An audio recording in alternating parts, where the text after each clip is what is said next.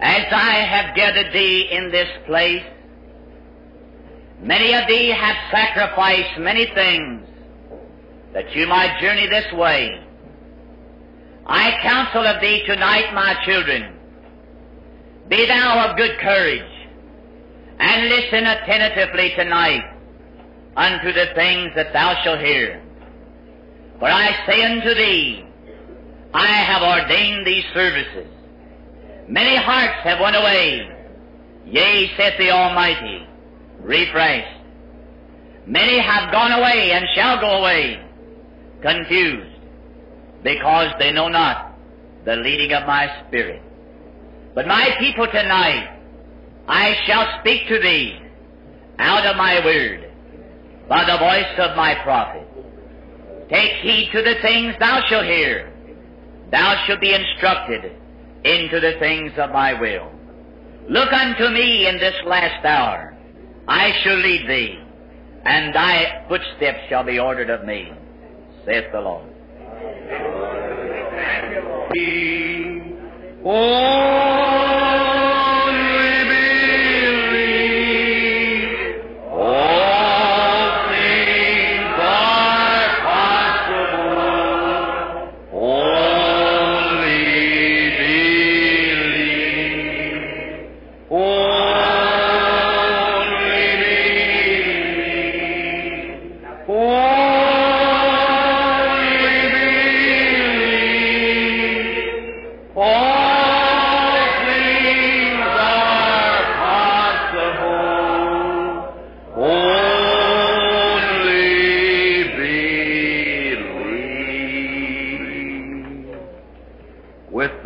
deepest of, of expectancy, it is a great pleasure tonight again to listen to God's servant and prophet in the name of the Lord Jesus.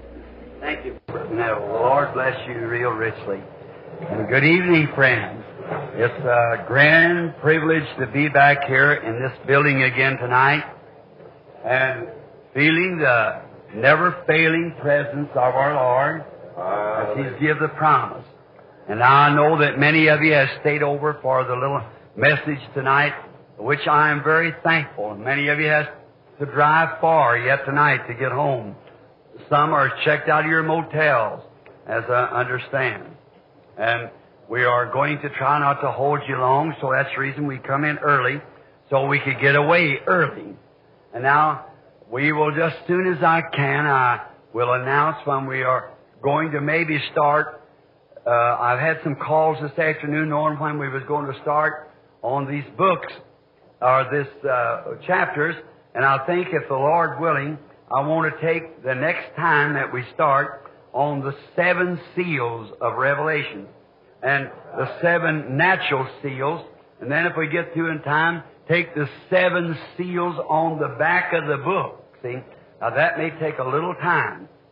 Uh, see, there's seven seals that's open. There's seven plagues, seven trumpets, all those seven, and them seals we could take first. But then on the back of the book is sealed with seven seals. Daniel heard the voices, the thunders, and was forbidden to write it. John was forbidden to write it. But it was sealed on the back side of the book. That is, after all of the mysteries of the book has been given out and revealed, you know, as Daniel said there, the mysteries in the days of these voices, the mystery of God should be unfolded by that time. See? The mystery, who God is, how He was made flesh, all these things should be unfolded by that time. And then, then we're ready for the seven seals on the back side of the book. That's not even revealed to man, not even wrote in the Bible. But they'll have to be just exactly compared with the rest of the Bible, and I think it'll be a great thing. So now, um, uh, we're going to try to hurry to get through. Thank every one of you for your kindness and your presence and, and all that you have done. We thank you very much. And now, I, I'm trusting that we won't keep you too long tonight because you're so patient to sit, stand. My wife said back there, she's talking about last night, she said, I seen women that were even rather heavy set standing there and their clothes wringing wet, standing there just grasping every word. That's the reason I like to stay under the anointing of the Holy Ghost. That when you come out, you're telling them people the honest truth. See? They're just nothing but the truth. And then they can lay on to that, and it'll be all right. Now, I want to ask your apologies for a few moments. I left a little early this morning, and the tapes are turned off at this time. And uh, um, just in a moment, I'll tell the recorders when to turn the tape on. I want to finish the countdown, five minutes uh, uh, for it. Uh, before I leave, I forgot and went away. I was just so carried away this morning till I just went out without saying anything about it. But I kind of left you what was the countdown. See, I know we're in the countdown, but what is the countdown? See, if you don't know what the countdown is, then you'll be kind of confused. And so uh, I'd like to to bring that off just and try to be in the same tone that it was to finish up this tape Amen. at now, to, so the tape goes out. Countdown. Now, uh, you all will forgive me just for a moment, and I want to finish up that tape. Will you do it for just a moment? Then we'll start on the other. And now, now the tape recorders, if you will, snap on your tape now. It's coming in from different places, and we've had a great time in the last three messages uh, uh, speaking on the subject of of different doctrines and so forth that we have put forth. I just remember at this time I'm to give a little space in there, you people on the tape, for the change over your tapes. Now I'll tell you when we're ready to turn on. um, now I have to watch this. It seems like a bunch of made-up formal, but them boys has got to get the tape, and they can't get it all messed up. If you do, people out there won't understand it. so we have to take it in this manner. And if somebody will just step out of the room and signal me there, Junior, when they're ready to have the tapes uh, crossed over. Thank you very much, folks, I say again, for all your kindness and everything. All right, we are ready now. You can turn them on. The Lord bless you. We're happy to be here in the tabernacle again tonight. The place packed out with many people standing around again tonight with three days of, or three times of service. I would that if anyone listens to this tape, that they would like to get back and get last night's tape. Study it in your home. It's the, the present stage of the ministry that the Lord has given me. Especially, I like for ministers to hear that before I visit their churches and come in their homes. Now, I'd like for them to, to get that. Now, this morning we spoke on the subject of the countdown. The church ready to leave. And now tonight, God willing, we're speaking on the subject of in His presence. Oh, how we thank God for the privilege that we can come into His presence. First, I wish you all to turn in your Bibles with me to the prophet Isaiah, the sixth chapter of the prophet Isaiah. We all know that Isaiah was a major prophet and one of the great prophets of his day. He ended his life by being sawed asunder with saws for a testimony as a martyr to the power of Almighty God.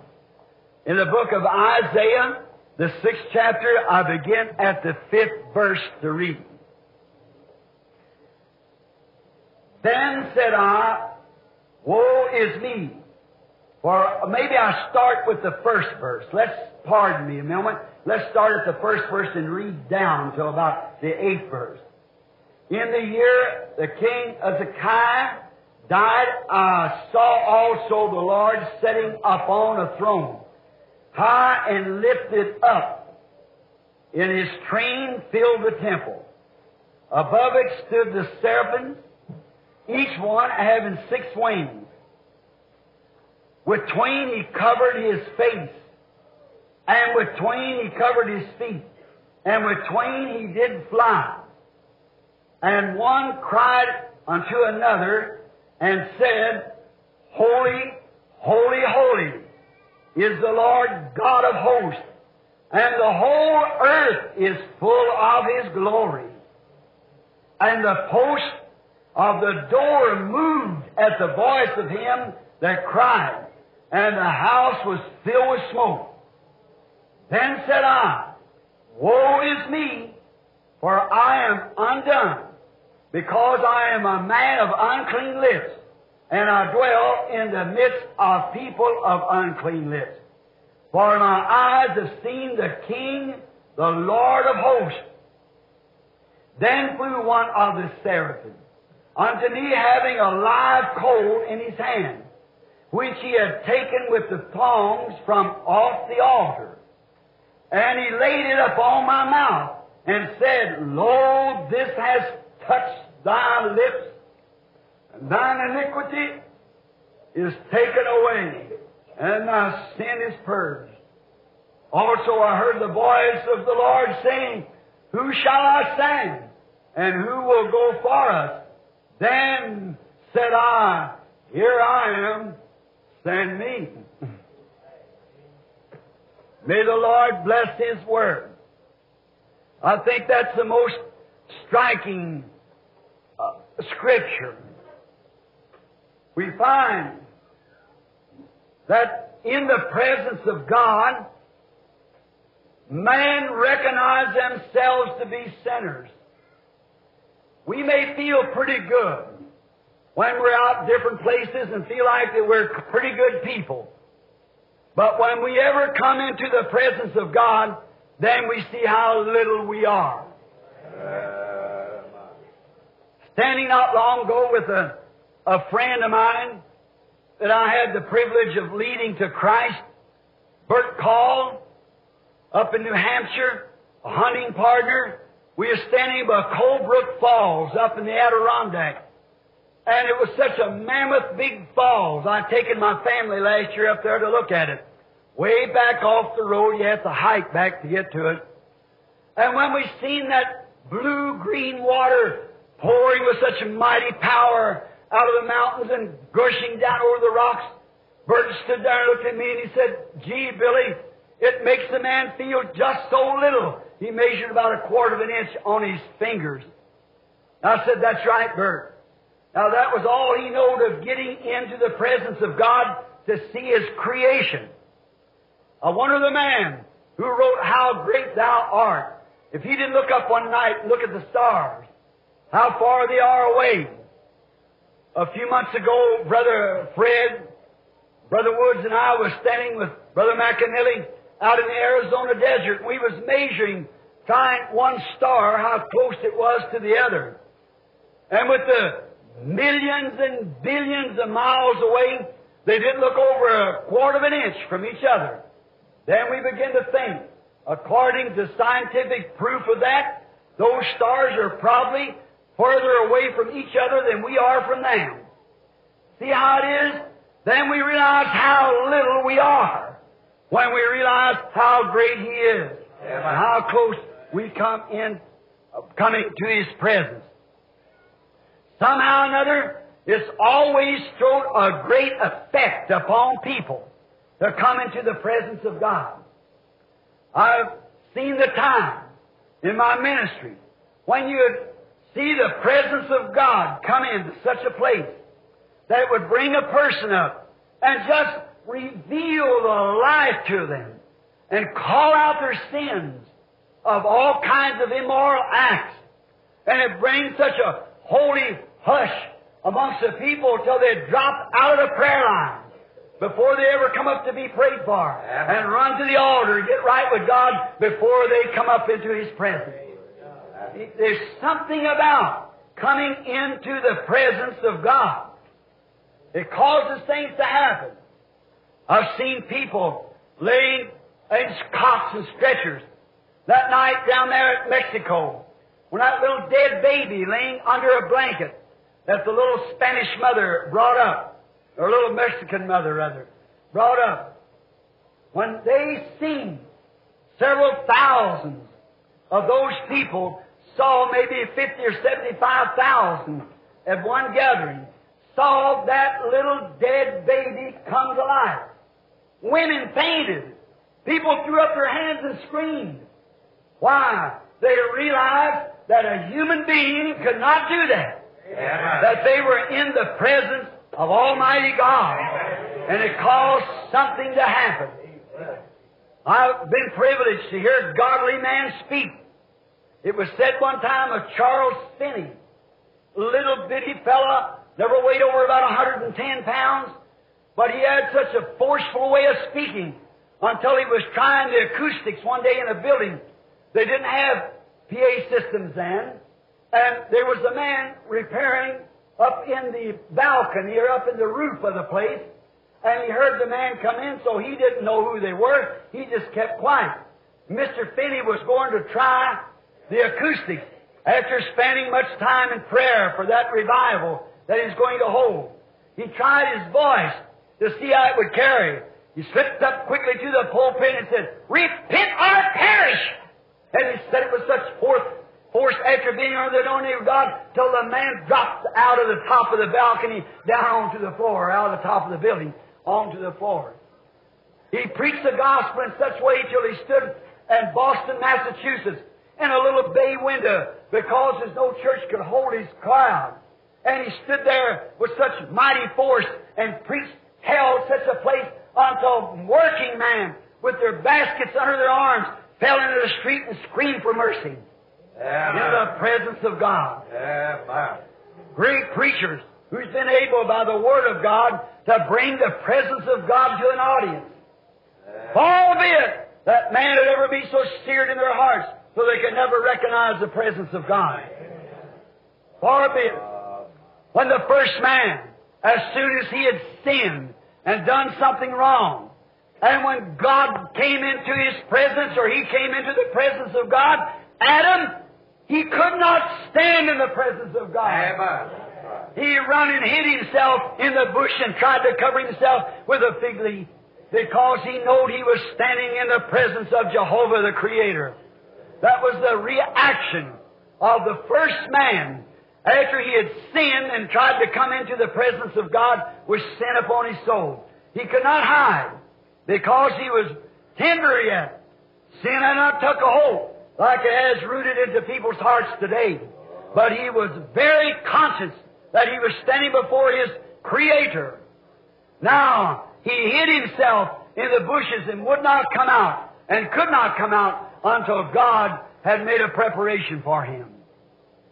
We could go back and take in Genesis, the 17th chapter and the third verse, when the great patriarch Abraham, when he came into the presence of God, and God spoke to him in the 17th chapter, in the name of Almighty God, Abraham fell on his face. The great patriarch, servant of God, could not stand in the presence of God, though had served him for 25 years faithfully. But when God moved into his presence, the patriarch fell on his face because he couldn't stand in the presence of God.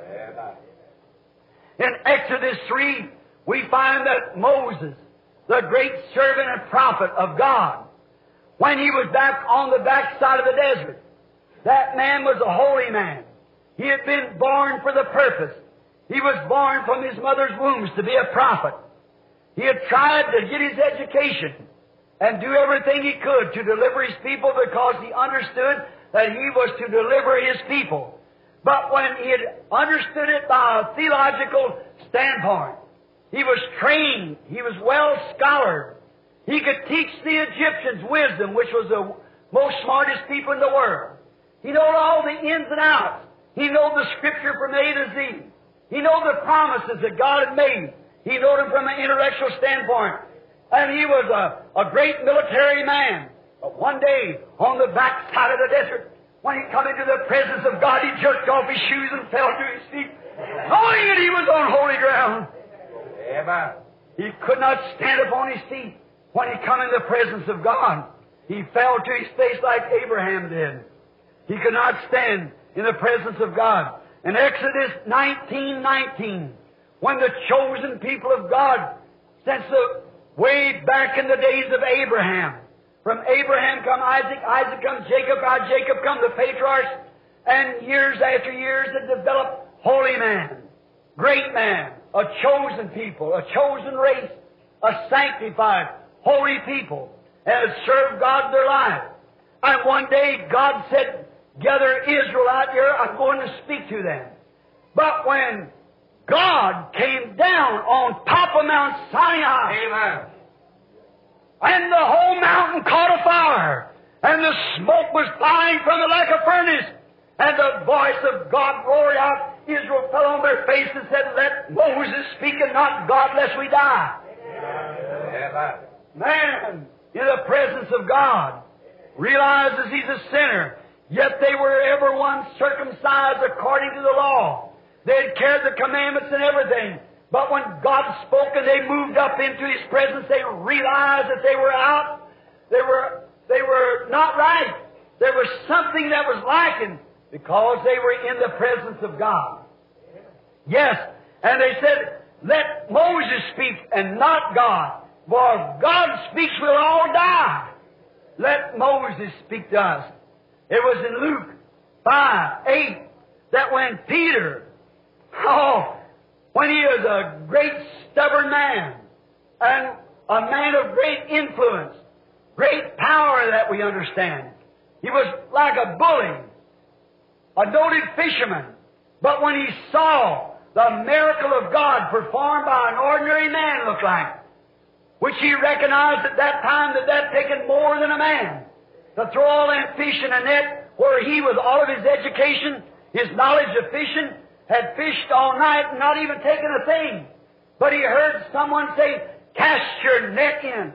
And when he began to pull, he had a great multitude of fishes. And he realized that he was a sinful man. And he said, Depart from me, O Lord, for I am a sinful man. Who said that? Saint Peter. In the presence of God, asked for God to depart out of his presence because he recognized himself a sinner. Abraham recognized himself wrong.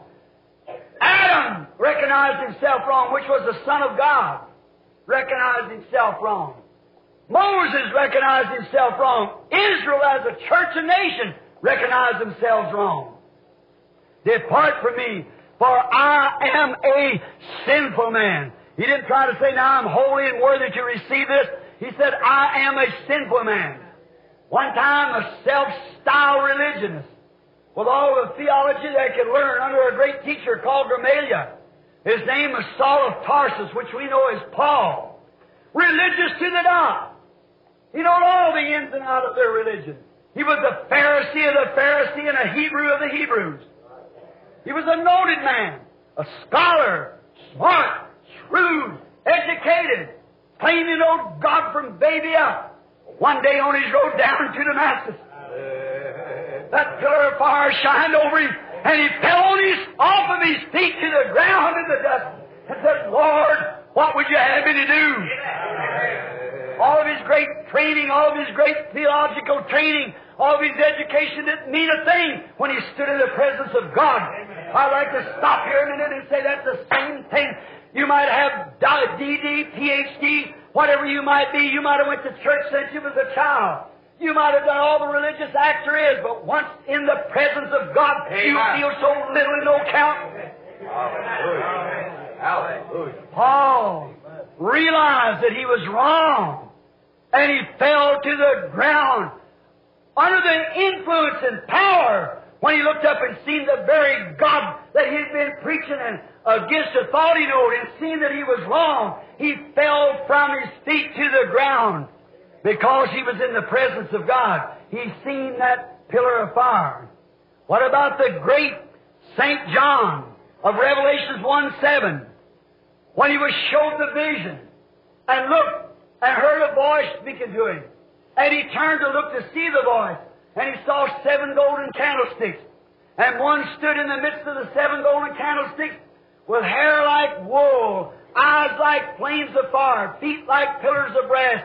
He was girded with a golden girdle around the paps, and he was called the Word of God. And when the great Saint John had walked with Christ, leaned upon his bosom. When he done all these things, as I said this morning, Paul's ministry exceeded any of them. Here after John had walked with Jesus, talked with him, slept with him, eat with him, but when he seen him standing there, that glorified state, he said he fell like a dead man. Amen. Think of it.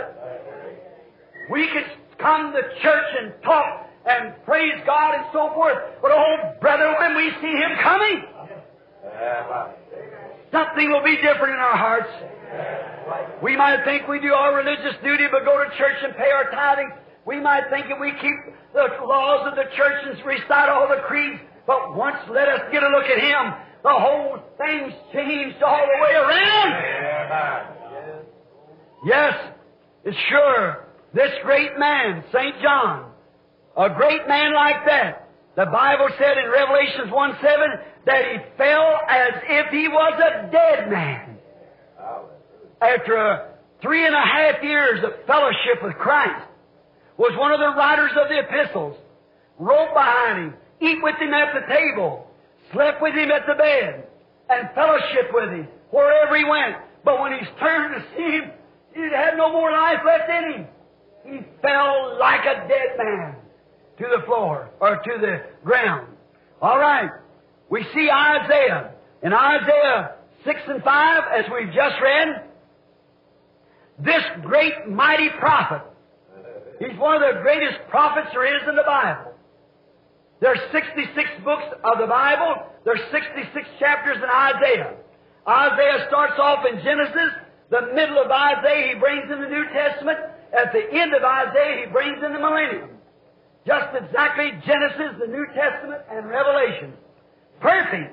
Isaiah was one of the major prophets. But one day, he had been leaning upon the arm of Hezekiah, the great king. Hezekiah had been taken from him. And he was down. He's a pretty good fellow. He's a good, righteous man. If that righteous king, a good king, recognized him as a holy man and kept him in his temple, Isaiah saw visions. He was a prophet. Isaiah preached the word. He was a minister. Amen. Isaiah was a holy man. But one day, uh, down in the temple, he fell into a trance and he saw the glory of God. He saw the angels with wings over their face, wings over their feet, flying with wings, crying, Holy, holy, holy is the Lord God Almighty. That prophet realized he was nothing. He said, Woe is me, for I am a man of unclean lips, a prophet, a mightiest prophet of the Bible, one of them. I am a man with unclean lips, and I dwell among people that's unclean lips. Woe is me because I see the glory of God. And he said, when that angel cried, the post of the temple shook back and forth. Brother, that'll make you, not only is the post of the temple going to shake, but the whole heavens and earth go to shake. The mountains will flee and the sea will fade away and scream, hide us from the face of him that sits upon the throne. It's going to be a terrible time, I tell you. Sinner friend, you better be checking it up. That's right. Now, Isaiah said, Woe is me, I'm a man of unclean lips, and I dwell among unclean people. And I'm, these people has unclean lips. Now remember, if such holy men recognize themselves sinners in the presence of God, what will the sinner and ungodly do at that day? What will people do who sit in the meetings? What will the people do that's seen the power of God, that's heard the countdown on the Word, that's seen God manifest Himself, and beyond a shadow of doubt, every Scripture fulfilled, and will still try to make it to heaven without being born again and receive the Holy Ghost? The Bible said, if a righteous man be scarcely saved, where will the sinner and ungodly appear? What kind of a place are we going to stand in? If we see God unfold Himself right before us and see the glory of God just the same as that man did. And that kind of man cried out, prophets and sages, upon whom the Word is based upon. if they cried and fell to their feet and screamed, a man of unholy lips, uncleanness, what will it be then for that man who won't even confess his sins? What will it be for that teenager that won't confess his or her sins? What will it be for that hard-hearted man that thinks he knows more about uh, God's creation than God does himself? What will happen to that man spend all of his life trying to disprove the Bible? Where will that guy appear at? Think of it. This is evangelism. This is a time to shake people. This is the time that God said there'd come a time He shook Mount Sinai one time, but there'd come a shaking again that He wouldn't only shake Mount Sinai, but He'd shake everything that could be moved. But did you notice the rest of the Scripture? But we receive a kingdom that cannot be moved. Hallelujah. Everything that can be shook will be shaken. The heavens will shake. The earth will shake. Heavens and earth will pass away, but that word shall never pass away. For on this rock I'll build my church, and the gates of hell will never prevail. Everything that can be shook will be shaken. But we receive a kingdom which is the Word of God Himself, and God is His Word. He don't shake Himself. Amen. Oh my. But we receive a kingdom that cannot be moved. It's unshakable, said Paul, the Hebrew writer.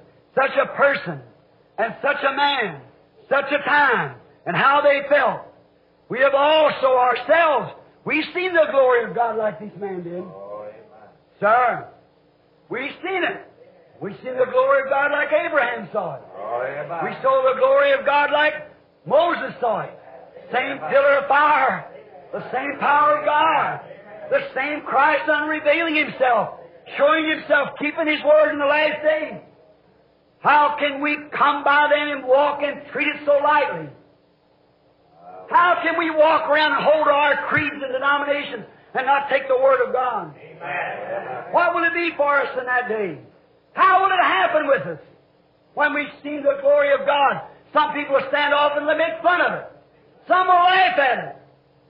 Some will call it fanaticism. Some call it mental telepathy. Some call it Beelzebub. Some call it one thing or another. As the old Proverbs is, fools will walk with hobnailed shoes where angels fear to trod. Right? The fool has said in his heart there is no God. When he sees God manifested so perfectly by his own word, not by a creed, but by his word, and then walk right over it and make fun of it, he's a fool. Oh, since God is the Word and God made Himself plain to him. And He's the fool, the Bible says. What will it be for him when he has to stand in that place? It'll be a, it'll be terrible for that man in that day. The ungodly. Repented sinners, though, doesn't have any fear. Oh no. A sinner that will repent, he knows that there's a bloody sacrifice waiting to stand in his place. That's gives me the consolation. I've seen the glory of God. I've felt His power. I know the touch of His hand. I know the touch of His chastisement. I know that He's God. And I know I'm undone. But there's one standing there for me. There's one who stands there and says, Father, lay all of his iniquity upon me because he stood for me down on the earth. Hallelujah. Then I walk to the throne of God boldly, having grace in my heart. But know it's not by good works, but by his mercy I'm saved. Not what I could do, what I could join, what I could say, but it's by his grace that he saved me. No one of the poets that caught that scream Amazing grace, how sweet the sound that saved a wretch like me. Once was lost, but now I'm found blind, but now I see.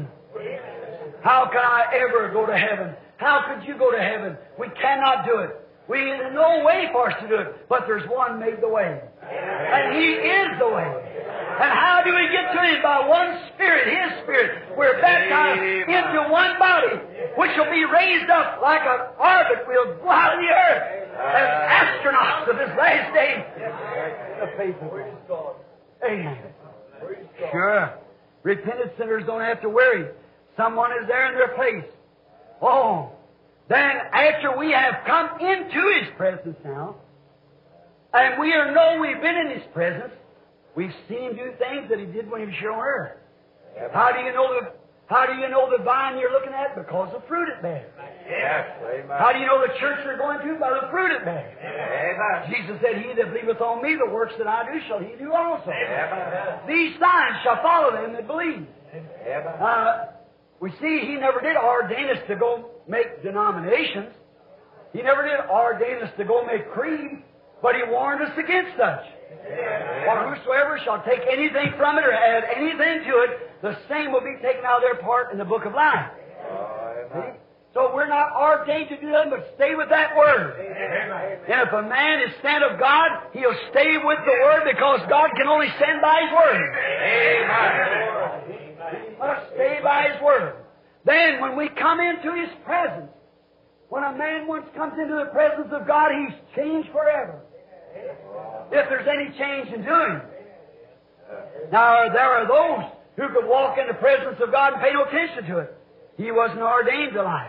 But if he was predestinated of God, as soon as that first move hits, he knows it. That catches fire. Look at that little prostitute down there that day at Samaria, that woman. She was in a bad shape mentally and physically. We know that. But as soon as she's seen that sign done the Messiah, she said, We know Messiah's coming to do this. Thou must be his prophet. He said, I'm that Messiah that was wrote to come. She recognized it. She never asked one more question. She started right quick with the responsibility to know that if she had found that and come into the presence of God, she was responsible to tell somebody else about it. Hallelujah! Glory to God. Right! Any man that comes into the presence of God is responsible Amen. before God from that minute on to tell somebody else. Look at Abraham. Look at Moses. Look at Peter. Look at Paul. The moment they come into the presence of God, recognize themselves sinners and seal their testimony with their life. Look at the little lady. She couldn't stay no longer. She went to the city and told the man, Come see the man that told me the things I've done. Isn't this Messiah? They could not deny it because it was scriptural. Certainly, this they've got to do it. And man, when we got a responsibility of telling others, as Moses did, as Peter did, as Paul did, after these things you've seen it and come into His presence, you're responsible for the message to get to somebody else. You just cannot sit still with it. You must take it to someone else. I remember an old sister used to be your Brother Grimm Sonny's mother. She used to sit right here in the church and she would sing, I've just got over, I'm running, running, running, I've just got over and I can't sit down. she had just found something. I went over to a little colored church over here in Louisville and uh, all of them were standing up singing, I'm running up the King's Highway. Just found it and took up the highway. There's something about it when you find Christ, you cannot hold your peace any longer. The rest of your days, you are a changed person. Amen. For when life and life comes together, it makes a bright light. True. When the bulb connects with the wires, if it's a correct bulb, it's got to give light. When the current and the bulb gets together, there's nothing to do but scatter light. It has to do it. And when a man or a woman is predestinated to eternal life, and they see the current of God catch that bulb, it'll throw light everywhere it can. It might not be over a 10 watt, but you'll scatter what light you got. You need a 500 watt scatter 10 watt light. Give your light. Let your light so shine before man that they might see your good works and glorify the Father which is in heaven. Yes, sir. When a man comes in contact with God, he recognizes himself no good. How can a man walk around and brag about how big he is and what all he's done when he's nothing? He's nothing to begin with. One day down in Memphis, Tennessee, or one, I don't think it's Memphis, it's one of the places there. I was with Brother Davis that's having a, a revival. It might have been Memphis.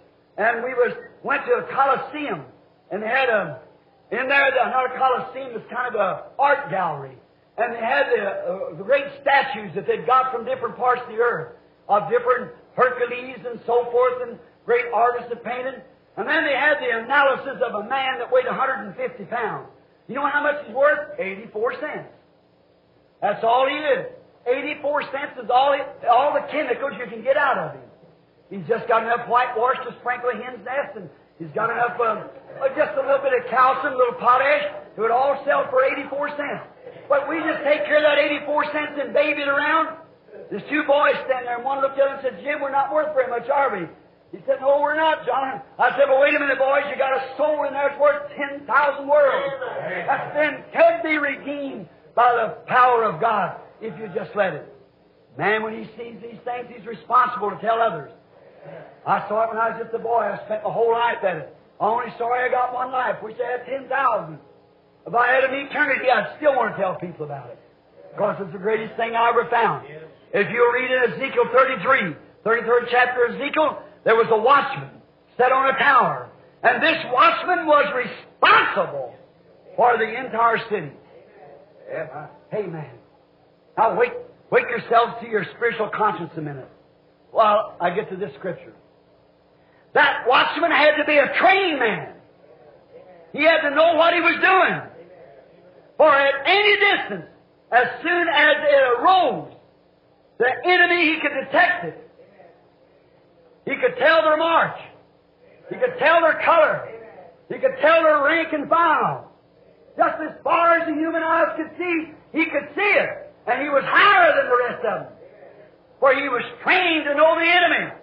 And God required the whole city at his hand. Watchmen, what the night? Hallelujah. That's the way God's soldiers are today. They're trained to the Word. When anything comes up, it's got a little polish to it, that's got something else inside Scripture, they warn their congregation. Amen. Anything that's not Bible, anything that's not, it's not godlike, such as having soup suppers, dances, and everything else to pay off the pastors. Those things are wrong. Bunco games and card parties in the churches. That's wrong. And the real watchman on the wall, who's once been in the presence of God, Amen. if he isn't on the wall, if he just supposed to be on the wall, the wall may not be any higher than the rest of the congregation. But if he's a correct watchman, God raises him, put up in the stairs that the rest of them never gets to. But he watches the flock, and God requires it of him. A man of God who stands in the presence of God and knows God is God and know that God keeps His word and watch God perform Himself and do His duty and keep His word. Then no matter how many organizations or denominations Amen. tries to tear it down, he knows the rank and file of the enemy. Amen. Amen. He knows what to tell the congregation. Yes. A real watchman. If we have confessed that He is that we've been in His presence, and we have confessed our sins, they're blotted out. The book of His memory. Now, there's nobody but God could do that. Now, you can do anything to me, I'll forgive you, but I'll remember it. If I do anything to you, you forgive me, but you'll remember it. But God can forgive and forget it. Amen. Think of that. Don't even remember. Amen. That makes me feel good. I don't even remember it anymore. Nothing can do it but God. Thank you, Lord. Praise the Lord. Nothing but God can do that. He said he would blot it out of his book of memory. I can't do it. You can't do it. Because we've only got these little finite senses. But He's infinite God. He can absolutely forget that it ever was done. Oh, amen. Amen. Praise God. A young lady come from a country church, and her father was an old-fashioned shouting preacher or member of the church.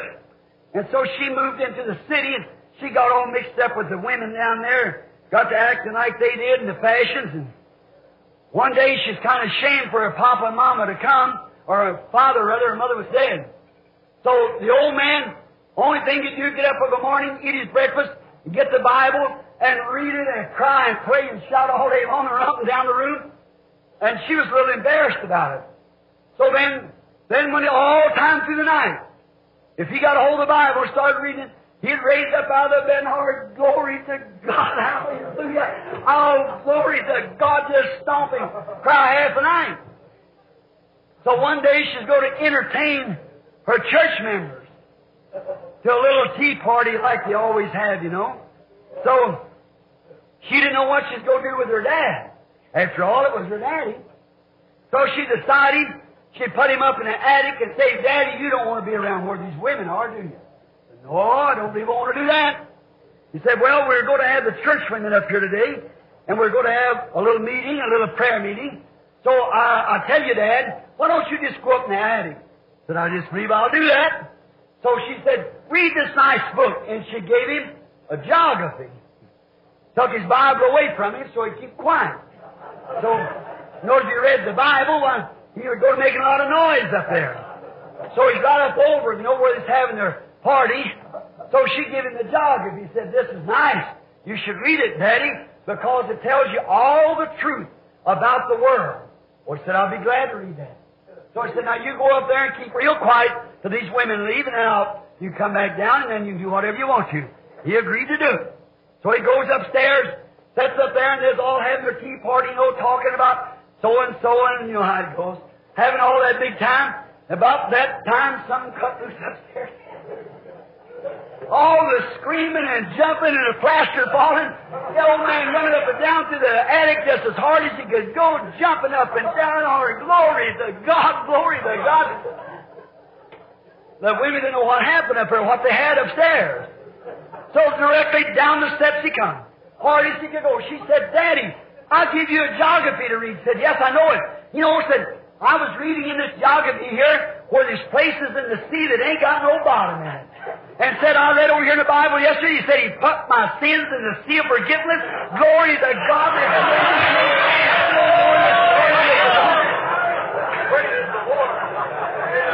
But said they're still going, they don't have it in, they just keep on going.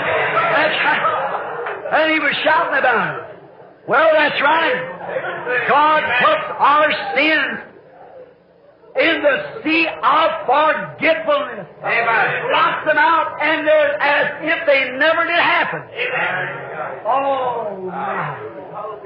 Then we stand by the grace of God through Jesus Christ our Lord, pure and holy, just as holy as He was. Amen. Because He doesn't see me when I come up there, He sees His own Son. The only way He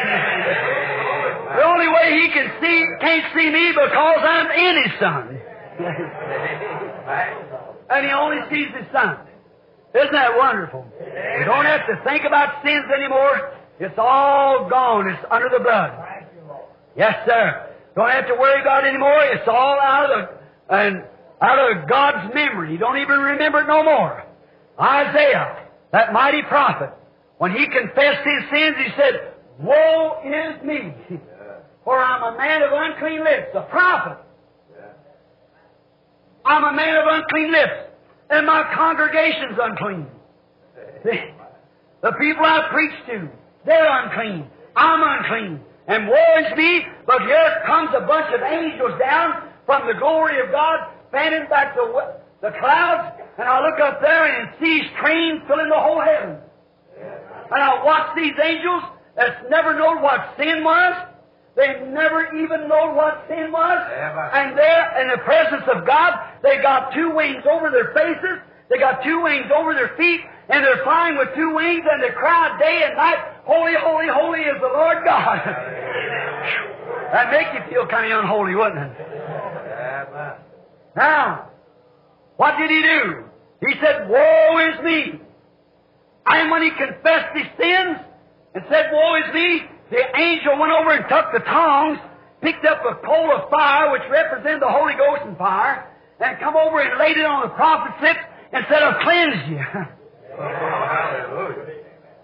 Then the wings were winging their way like that, moved away the curtains of time, and he heard God say, Who'll go first? But after he found out that there was a way to rid sin, God wanted somebody to go for him, and he said, Here am I, send me. He had been in the presence of God and had confessed his sins and been cleansed from his sins and was ready for service. Amen. As the poet Cobbett said, millions now in sin and shame are dying. Listen to their sad and bitter cry. Hasten, brother, hasten to the rescue. Quickly answer, Master, here am I. And I think of Africa, India, and around the world.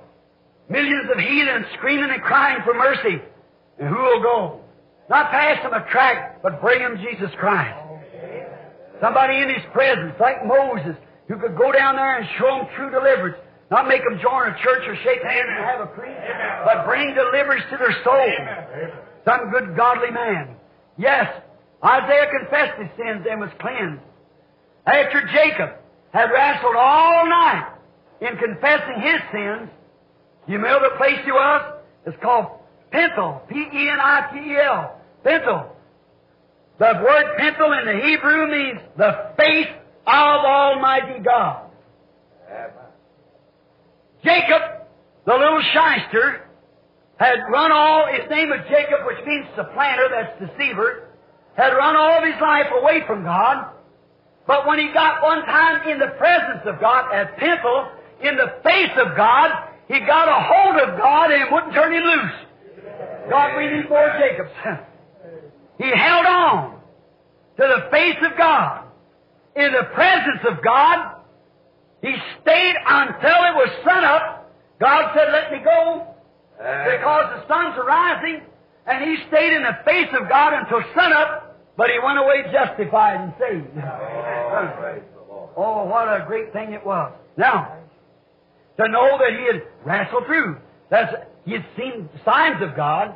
He had dreams about God. But this is one time he was in the face of God, in the presence of God. Think of it, friends. Now, as we hurry up, in the presence of God, a man's changed. Jacob was changed. Now he could walk with God. Yes, he was a different man than what he was when he went up there. The battle was now over. Yes, sir. And he began to build an altar. He hadn't been used to building altars, you know. But I tell you, when you come in the presence of God, you want to build an altar somewhere. You want to find somewhere where you can pray. He built an altar. He was cleansed. And God had won. And Jacob was changed from Jacob's supplanter to Israel, a prince having power with God. That's what happened to Jacob.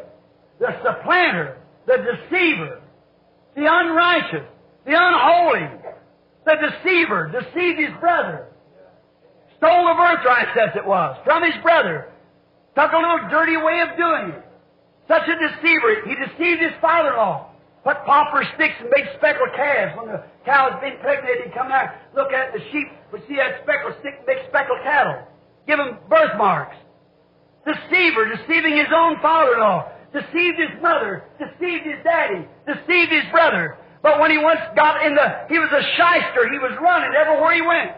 Always on the run from God. He's on the run from his brother. But when he come into the presence of God, he recognized he was a sinner. Amen. What did he do? What did he do? He seen his opportunity. He had met something that he didn't even think about before. And he stayed there until all sins was gone. Oh my. God got him in his own presence. God manages a way to get man in their presence, then they make their decision. Some of them run from him. Some run to him. If they're predestinated to life, they believe it. They hang on to it. If they're not, they try to get away and say nothing to it. See? And that's the guy that's lost. The guy that confesses his sin shall have pardon. If you hide your sin, you'll not prosper. No. So Jacob, when he, it was the next day, he met Esau, his brother. He didn't need no help from him there. He didn't need his armies. He was the business building altars. Amen. He wasn't afraid of Esau no more. Psalms 16.8, David said, I have set the Lord before me. That's a good thing to do. Psalm 16.8, I've set the Lord before me. So he could not be confused about it. Uh, he wanted to be conscious of his presence. So David said, I have set the Lord always before my face. Now I, David, have set the Lord before my face. Always to be conscious, conscious of God's presence. Wouldn't that be a good lesson for all of us tonight? Amen. Set the Lord before a face so we'll be conscious of His presence. Put Him first. Why? Put Him first before you. Why? Then you won't sin when you are realizing that constantly you're in the presence of God. When you realize God's around, you watch what you say. A man, when he thinks God's gone, he'll cuss, he'll lust after women, he'll do, he'll steal, cheat, lie, he'll do anything when he thinks that God don't see him. But bring him into the presence of God, he'll stop it right now. And David said, I have put the Lord always before me. That's a good thing. No wonder God said he's a man after his own heart. Amen. Man will do everything when he thinks that God is near. But when he realizes that God's near, did you ever notice a sinner? Let a godly person walk up, he'll quit his cussing. Yeah. He's got any respect at all. He won't tell the dirty jokes that he would have told, see. See, you leave off that. Because he knows that he's in the presence of God, because God dwells in the tabernacle of his people. See? After David did this, he said, My heart shall rejoice. I wish you read Psalm 16. My heart will rejoice, and my flesh shall rest in hope. Why? My heart shall rejoice because I've got God before me all the time. Yeah. And my flesh shall rest in hope. If I die, I'll be raised up again. Oh, For he'll not suffer his Holy One to see corruption, neither will he leave his soul in hell. Amen. See, when David put God before him and was conscious that constantly he was in the presence of God. Seek ye first the kingdom of God.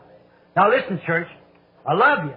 Now I want you to listen to me now. As Brother McCullough used to say, I'm going to say something. Always put the Lord before you. And don't you do nothing that you wouldn't do in His presence. Because He's watching over you. See? The Lord isn't camped about those who fear Him. He don't, He just stays right near you. And He knows everything you're doing and you must recognize that. When you start to tell a lie, don't do it. Remember, God's listening at you. If you start to do a little cheat, don't you do it. God's looking at you. If you start to take His name in vain, don't do it. God's listening at you. Start smoking a cigarette, He's watching you. Yeah? We used to sing a song, All along on the road to the soul's true abode, there's an eye watching you. Every step that you take, this great eye is awake, there's an eye watching you. Amen. Remember, do like David. Put the Lord always before your face. Then your heart will rejoice, and your flesh shall rest in hope. Praise. For he promised it. Yes, sir. He knew that he had raised up because God had promised it. All right. When we come into his presence, we're changed, never to be the same. Look all down through the ages of every walk of life at man. Look at Abraham. You say, well, the changed life is just for ministers. Oh no. The changed life's for everybody.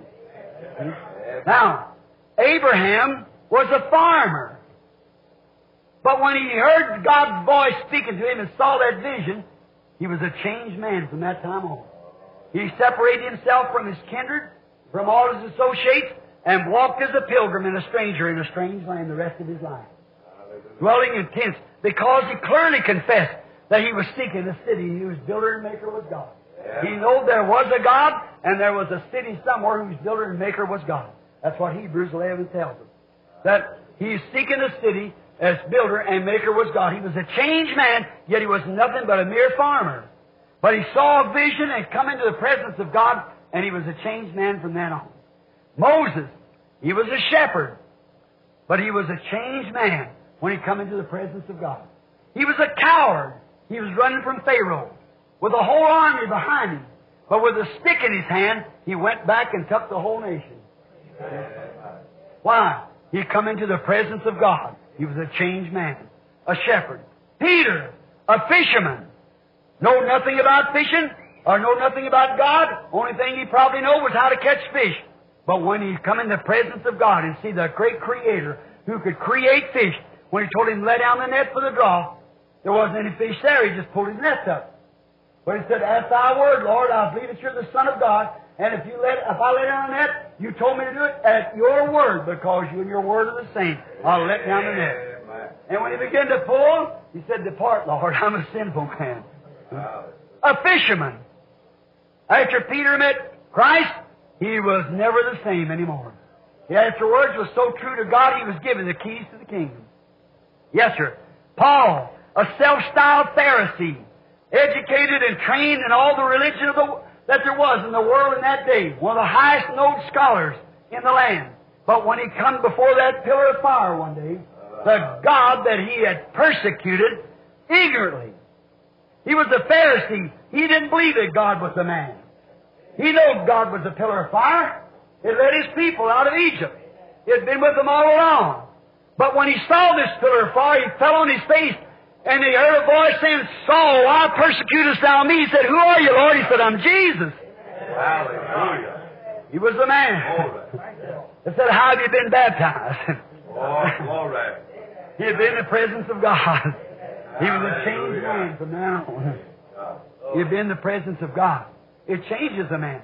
Charles G. Finney, a lawyer, a great uh, Philadelphia lawyer. But when he come into the presence of God, he dropped his law Amen. study and become a mightiest preacher of this nation's ever had yet. We're praying that you receive the Holy Ghost. He said, I got the Holy Ghost. But I'm a preacher. Said, Mr. Finney, you're a great man. And you got a great hold of the Word. But you need the Holy Ghost. We're praying for you. Sweet little women. So he went on, on. So every day, he'd go out behind his office, his boss and all of them there, he'd work, and he'd go out of his law office and go out there to pray. And one day he was out there praying, and he heard a brush break. He thought his boss was coming up, hunting him. He jumped up real quick and said, Lord God, I believe you some brush broke. He got raised up and looked around. See where it was broke the brush. It was then he come in the presence of God. Uh, he realized that brush had broke for a purpose. He stood there, the tears run down his cheeks. He said, maybe that women's right. I'm ashamed for somebody to see me talking to my God. But I think it was an honor for somebody to see me talking to my boss. How much greater is my Lord than my boss? The Lord forgive me and fill me with the Holy Ghost. Uh, Started screaming and shouting. He's in the presence of God. He run downtown real quick to his office. He got to screaming so hard he had to go behind the door and said, Lord, I'll bring disgrace upon you. Hide me back here till you get over this spell. Why? He come in the presence of God. He was a changed man. The sermons that he used to preach, he preached them same sermons and souls came to the altar. Amen. See, he had been in the presence of God. Moody, a little old shoe cobbler, hardly knowed his ABCs. Right. His grammar was poor. Somebody told him one day, your grammar's awful poor, Mr. Moody. He said, but I'm winning souls with it. so, one day in the newspapers, the editor went to, is writing a newspaper. He went over to see how could this man hold crowds of people under any condition. Little old guy, bald-headed and everything, had whiskers hanging way down, kind of pot-bellied. He was a horrible-looking man to look at. So this newspaper really gave him a write-up. Said, I don't see what in the world that anyone would see in Dwight Moody. Said he's ugly, his voice is squeaky, he's got whiskers plumb down to his waistline, he's as bald-headed as a pumpkin, and said, how in the world would anybody ever go to see anything in Moody? So Moody's manager happened to see it and said, look, Mr. Moody, I'll read this to you. Moody couldn't read it himself. So I said, I'll read you the editorial. And he wrote it. Moody just shrugged his shoulders and said, certainly not to come to see Christ. Oh, Wrong. Why? He had been in the presence of God. From making soles on shoes for people to wear out, he shod the people with the gospel of preparation. Why? He was in the presence of God. Right. A little woman one time come in the presence of God, as guilty as she could be. In a moment when she realized that she was in the presence of God, every sin was forgiven. And she was as pure and white as a lily. Oh my. How many more I could call off here of people time wouldn't permit. But I want to talk a little bit about myself. What could have been any lower in me? Where was I? Come out of a family of drunkards. Come out of a family of murderers. Come out of a family of bootleggers, and you know that. Every one of you know it. You know what kind of name we had here. People didn't speak to us on the street. I go downtown, start to talk to somebody. Nobody talked to me unless somebody wasn't around to talk to me. Somebody else come up to lead me, and I'd stand there and cry. No, this ain't so. It can't be so. This is wrong. But one day, I come into the presence of God. He changed me, made me another kind of son. His grace brought me into His presence. I've never wanted to leave it. I've been in here now 30 some odd years. I don't want to leave it. I've got the assurance that I'll always be there. Even death itself will never separate me from His presence. No, I'll be with Him forever. When I see His presence the first time, I cried like Isaiah, woe is me. Then He touched me with His grace. Oh, hallelujah. I was a changed person. The little renegade. I just get out here and carry on and everything was changed. And since then, I've been His child. Since then, I've desired to give my whole life for His service. Only wish I had 10,000 more lives to give for Him.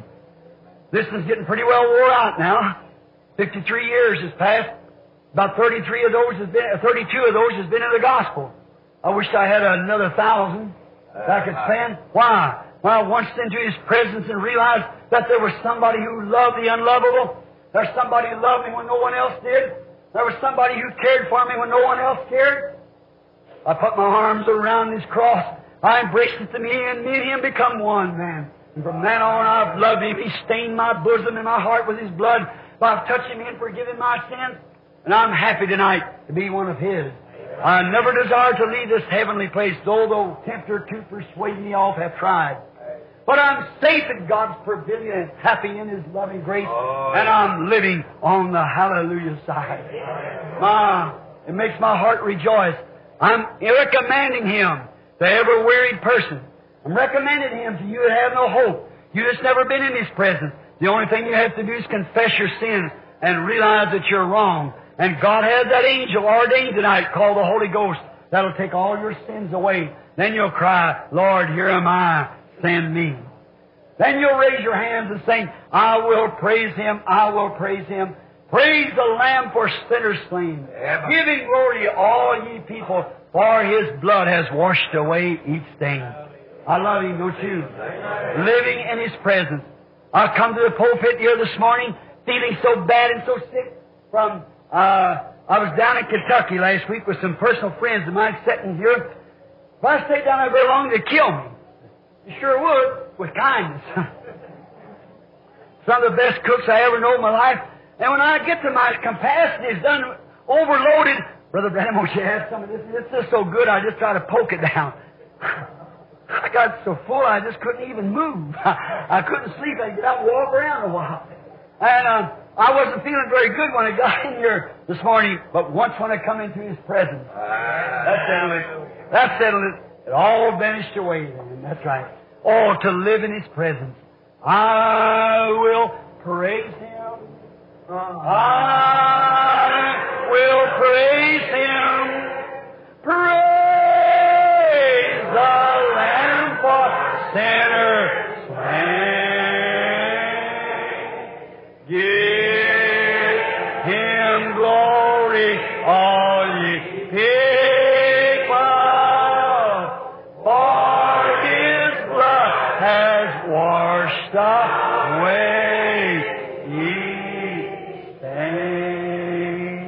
Let's bow our heads now.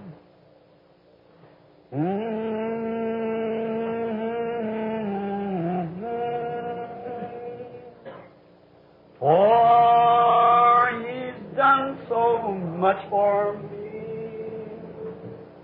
He's forgiven my transgression, and His blood has washed my sins.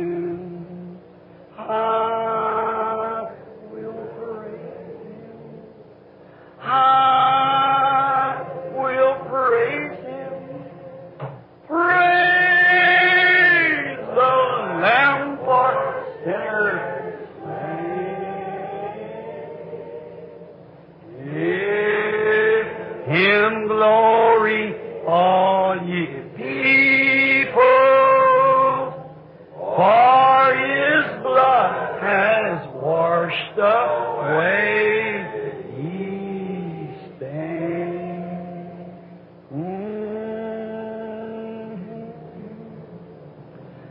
you're in here tonight. And I know His presence is here. Standing in there a while ago to a little Church of God girl.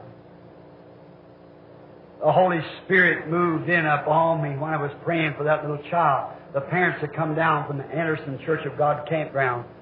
And the overseer over there, knowing the child, the doctor said had got to die right away with leukemia.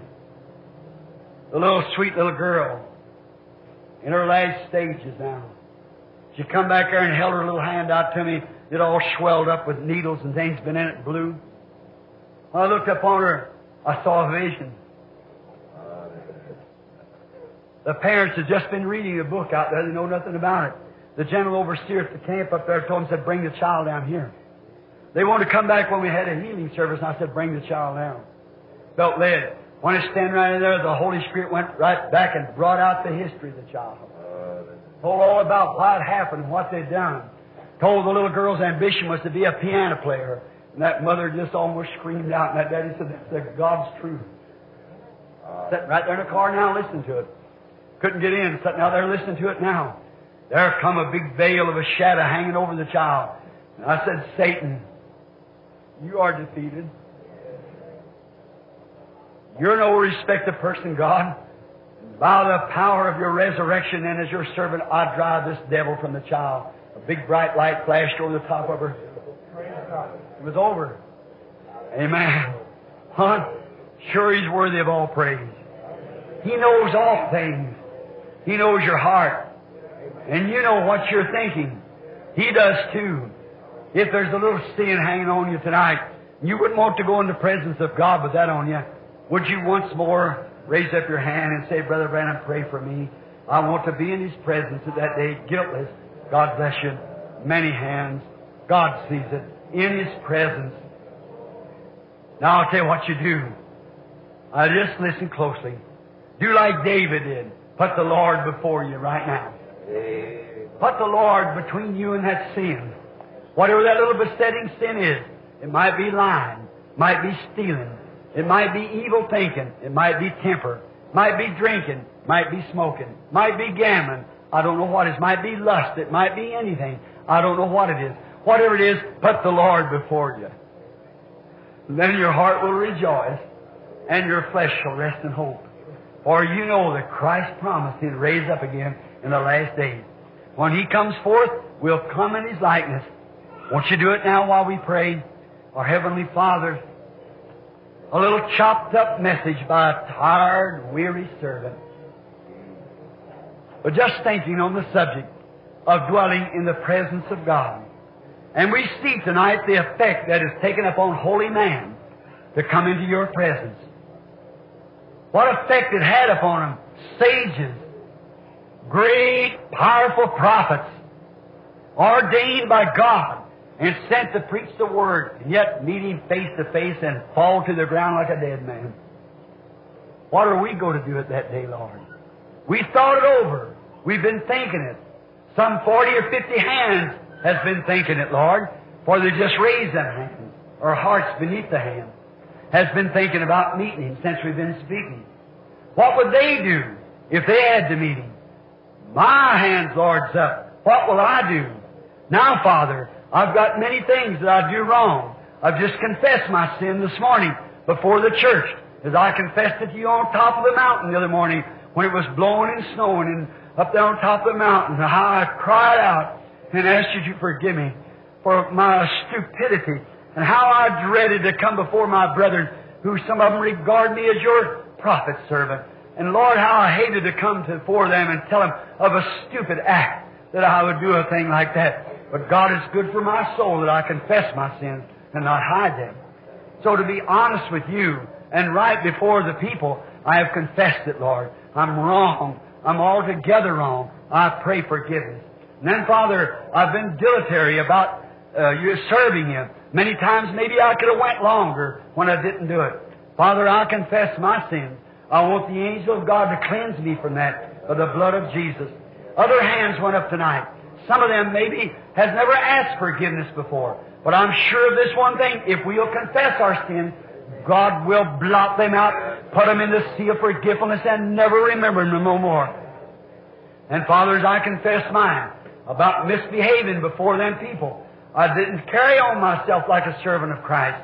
I didn't, I was afraid that man might be angry with me and think I didn't want to hurt his feelings, but I didn't think of what I was doing to you, Lord. And I, I, I pray that you forgive me. And now, Father, I know that if I ask forgiveness, I have forgiveness. And you've put him in a sea of forgiveness, and you'll never remember that no more. God, I'm thankful for that. And I pray that you'll let every person here that has sin, uh, besetting sin of anything before them, may they remove it and put the Lord before them like David did. For now we cry, Woe is me, for I have seen the glory of God. I'm a man of unclean lips, or a woman or girl of unclean lips, boy or something, whatever we might be, we're unclean. And we ask for the blood of Jesus Christ, the appropriated sacrifice, to cleanse us from all sin, that we might ever dwell in His presence. Let us go from here tonight with our hearts rejoicing and our flesh resting in hope, knowing this, that when Jesus does come, we'll be raised with Him in His likeness and shall meet Him in the air, in the rapture. When the countdown is finally over, we see the seventh church age is already counted out, and we're ready now to take off. We pray, God, that you, before you close the door, if there be one here tonight has never come in, may they hurry in real quick, for we feel that the door of mercy between mercy and judgment is being closed. Those who will accept mercy will step in. Those who will not come in will have to suffer judgment. God closes the door. May there not be a door closed tonight to every one of these confessing sinners. May we all have pardon and mercy. In Jesus Christ's name. Now, Father, for the sick and the afflicted, for those who are needy, I pray that your grace will supply all that they have need of. May they step into Christ, into His presence. Place Christ, the Christ, the promise.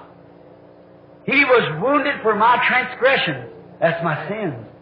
With His stripes I am healed. Then I place the Lord before my sickness. He is on my right hand, and I shall not be moved. Then I walk boldly on, confessing that I am healed. By His stripes I am healed. Grant it, Lord, to every one of them. And we know that if we confess with our hearts and or with our lips and believe in our hearts, then we have our desire. You said when you say anything, believe it comes to pass, you can have what you said. We believe that, Father, and believe that you'll cleanse us from all of our sins and heal all of our sickness and give us grace, Lord, to serve you. Be with these people. Many of them are going to travel the dark roads tonight. Many of them will travel many miles. Don't let nothing happen to them, Lord. They come across the country to sit here to listen to the countdown, to see how close we was to the end time. Now I've asked them to go away, placing God before them, always before them, before anything else, before their trip, before their move, before their, before they get up, after they go to bed, always before they sleep, wherever it is, put God first. For He is on my right hand, I shall not be moved. And may their hearts rejoice to know that they have what they've asked for because God promised it, and their flesh shall rest in hope. Grant it, Lord, for we ask it in Jesus Christ's name. Amen. Amen. I will praise Him. I will praise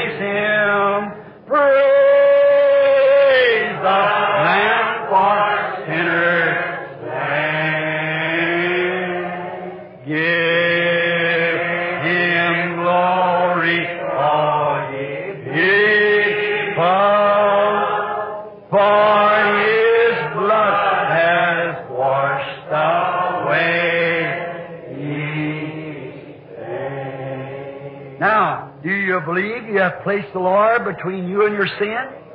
Between you and your sickness? Between you and your fault? Between you and your ways? The Lord is always before me, and I am in His presence. The next time I start to light a cigarette, the Lord is before me. The next time I start to lust, the Lord is before me. The next time I start to tell anything wrong, the Lord is before me. The next time I start to say a bad thing, the Lord is before me. And I shall not be moved. Amen. I'll live in His presence each day with my dealing, each day with my talk. I'll walk as if the Lord is before me because tonight I put Him before me. Amen. I shall not be moved. You love Him? Now, let us stand up now. Amen.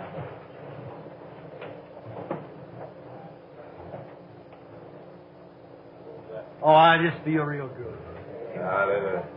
I just feel like I don't want to go home. Amen. And you know, it's only about 25 minutes till 9. I'm about two hours early. Isn't it wonderful? Oh, my. But now, as we leave, let's remember we must take the name of Jesus with us as a shield from every snare. Amen. And when temptations round us gather, try to keep us to remember that, just breathe that holy name in prayer. Take the name of Jesus with you, child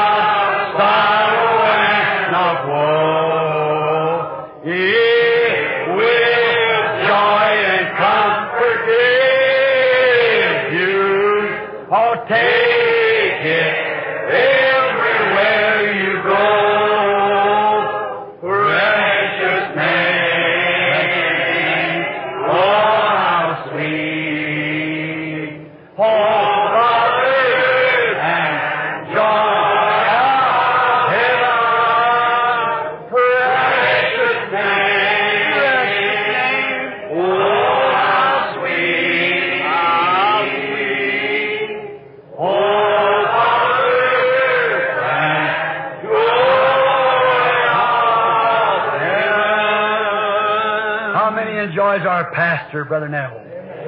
Aren't you thankful to the Lord for a good, honest, everyday man? Believes the gospel, and he's doing such a wonderful job by obeying the commandments of God and preaching the Word and keeping this great spiritual atmosphere in the church all the time.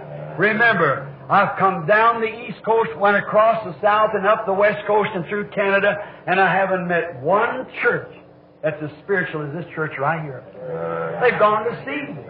Now, either fanaticism, or either went off on tantrums, or either so cold they just can't be moved. That's all.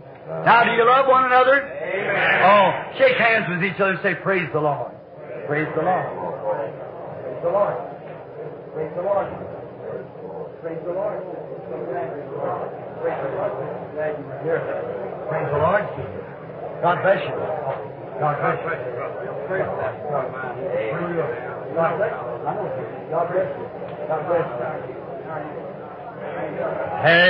the name of Jesus with you as a shield from every snare.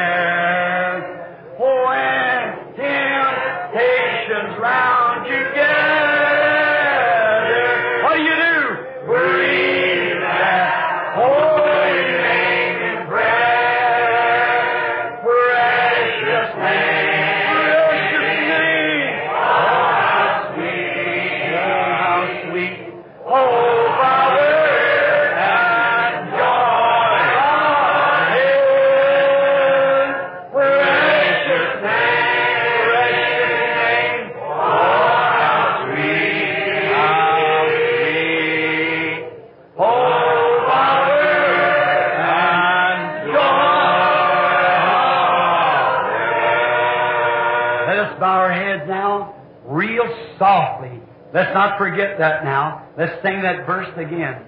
Take the name of Jesus with what for? For a shield from every snare. Satan tries to snare. When temptations round